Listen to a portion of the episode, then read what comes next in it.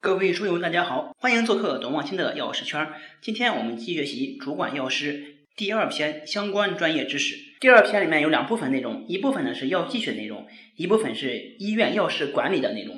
我们先看药剂学的内容，先看第一节绪论。绪论里面第一个知识点呢是药剂学的概念和任务。这里面呢主要是药剂学的一些相关的概念，主要是新技术呀、新剂型呀、新辅料的应用什么的。这里面我们需要注意几个点。一个是生物技术药物制剂的研究和开发，比如预防乙肝的基因重组疫苗，治疗严重贫血的红细胞生长素，治疗糖尿病的人胰岛素，治疗侏儒症的人生长激素等，它们呢也属于药医学的内容。还有一个是制剂新机械和新设备的研究和开发，也属于药医学内容。下一块我们看剂型制剂和制剂学等名词的概念和意义。药物剂型简称剂型。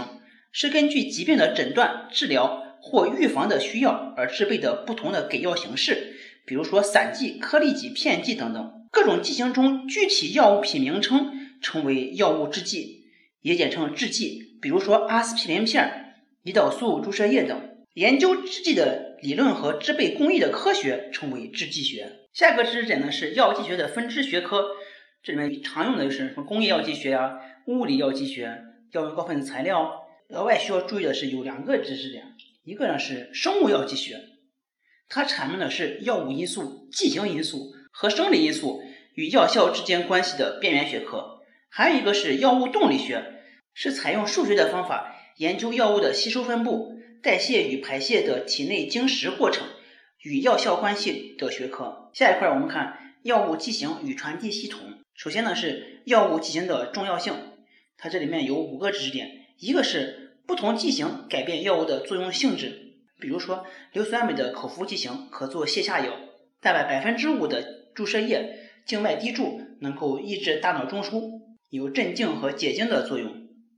第二个是不同剂型改变药物的作用速度，比如说注射剂、吸入气雾剂等，它们呢起效比较快，可以用来急救，而顽剂缓控制制剂呢都属于长效制剂。第三点呢是。不同剂型改变药物的毒副作用，比如说氨茶碱治疗哮喘的效果很好，但是呢，它又引起心跳加快的副作用。如果把它制成栓剂，则可以消除这个副作用。第四点是，有些剂型可产生靶向作用，比如说脂质体、微球、微囊，它们进入血液循环之后，能够被网状内皮系统的巨噬细胞所吞噬，然后使这些药物呢聚集于肝、脾等器官。从而起到肝和脾的被动靶向作用。第五点是，有些剂型呢影响疗效，特别是药物的晶型、粒子的大小发生变化时，可以直接影响药物的释放，从而影响药物的治疗效果。下一块看药物剂型的分类，按照给药途径分，可以分为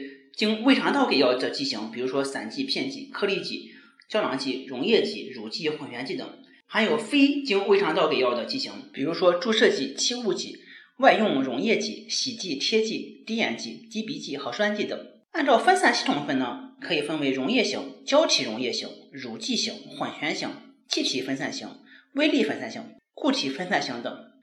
按照形态分呢，可以分为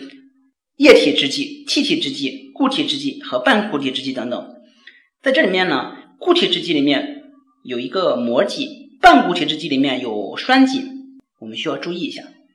最后一块呢是药物的传递系统，药物的传递系统呢，研究的目的呢是以适宜的制剂和给药方式，用最小的剂量达到最好的治疗效果，知道这个就可以了。下载知识星球，找董望清的药师圈，每天十分钟，帮助您在潜移默化中轻松掌握药学专业知识。